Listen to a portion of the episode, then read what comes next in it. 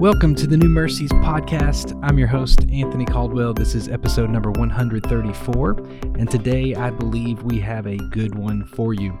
I love, love, love, love Luke chapter number 5. These first 11 verses, Jesus calls some of his first disciples. And as he does this, uh, as we've seen in Dr. Luke's records thus far, he has left Nazareth. He was rejected there.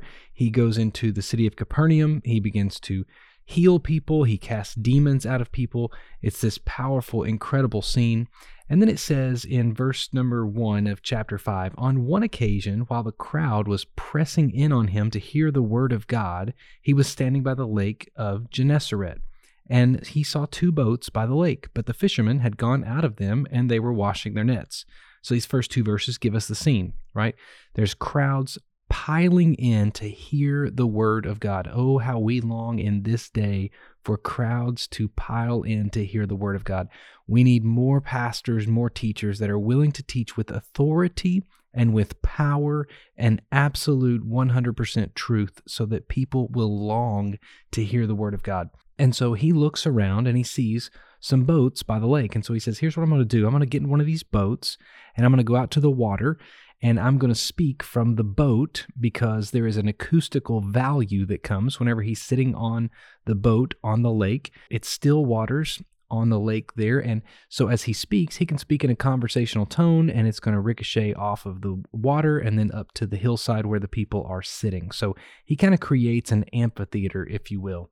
And so it says that he gets into one of the boats, which was Simon's, which is Peter. We, we know later his name gets changed. And it says he asked him to put out a little from the land. So he says, Go out a little bit. And then he sat down and he taught the people from the boat. Verse 4 And when he finished speaking, he said to Simon, Put out into the deep and let your nets down for a catch. And Simon answered, Master, we've toiled all night and took nothing but at your word I will let down the nets. Now, there's a couple of things to note here. I love how Jesus is kind of repaying Peter, kind of renting his boat from him, right? He says, I'm going to pay you for allowing me to use your boat. So, what I'm going to do is I'm going to give you some fish. And Peter, he thinks he knows way more about fishing than Jesus does. He was a professional fisherman. Jesus was not a professional fishermen. Now, Jesus created the fish and he knew how to direct the fish.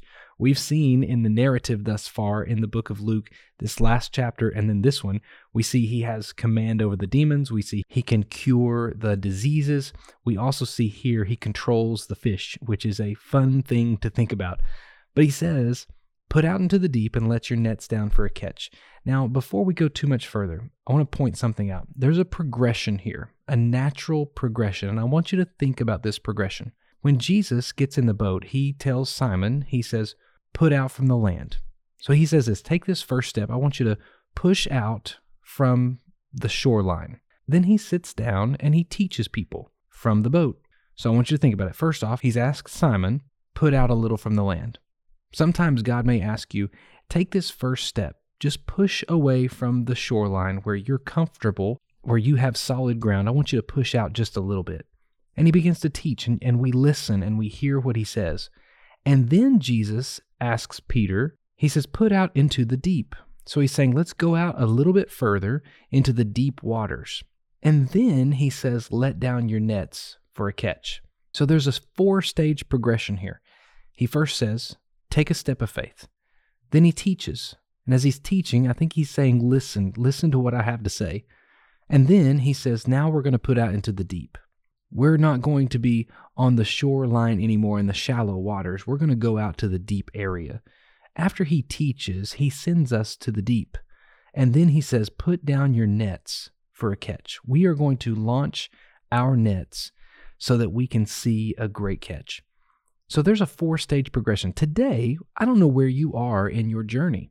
I don't know if maybe you are in the first spot where he's asked you to step out of your comfort zone a little bit. Just get out into the shallow water and just listen to him. Let him teach you. I don't know if he's taught you something and now he's saying, we're going to put out into the deep where things can happen. I don't know if you're to the point in your journey today where he says, let down your nets. We're going to have an act of faith here. Now, I do think it's funny that Simon says, you know, he argues with Jesus. He's like, well, Jesus, you don't understand. This is not the best spot. This is not exactly the best place to be. Trust me, I've tried it, been there, done that. Maybe God's calling you to do something and you say, That's really not for me. That's not my fit. That doesn't work for me. Jesus, I know more about my life than you do. Trust me, I've been around here. This is not the right time. This is not the right spot. Just trust me in this. But in this moment, Peter says, You know what? I will humor you. So I'm going to drop my nets down. And then in a moment, it says that in verse number six, and when they had done this, they enclosed a large number of fish, and their nets were breaking. The nets that they were using weren't adequate for the job. Here's what Jesus says I'm going to blow your mind. If you step out in faith, I'm going to do something that your resources can't even handle.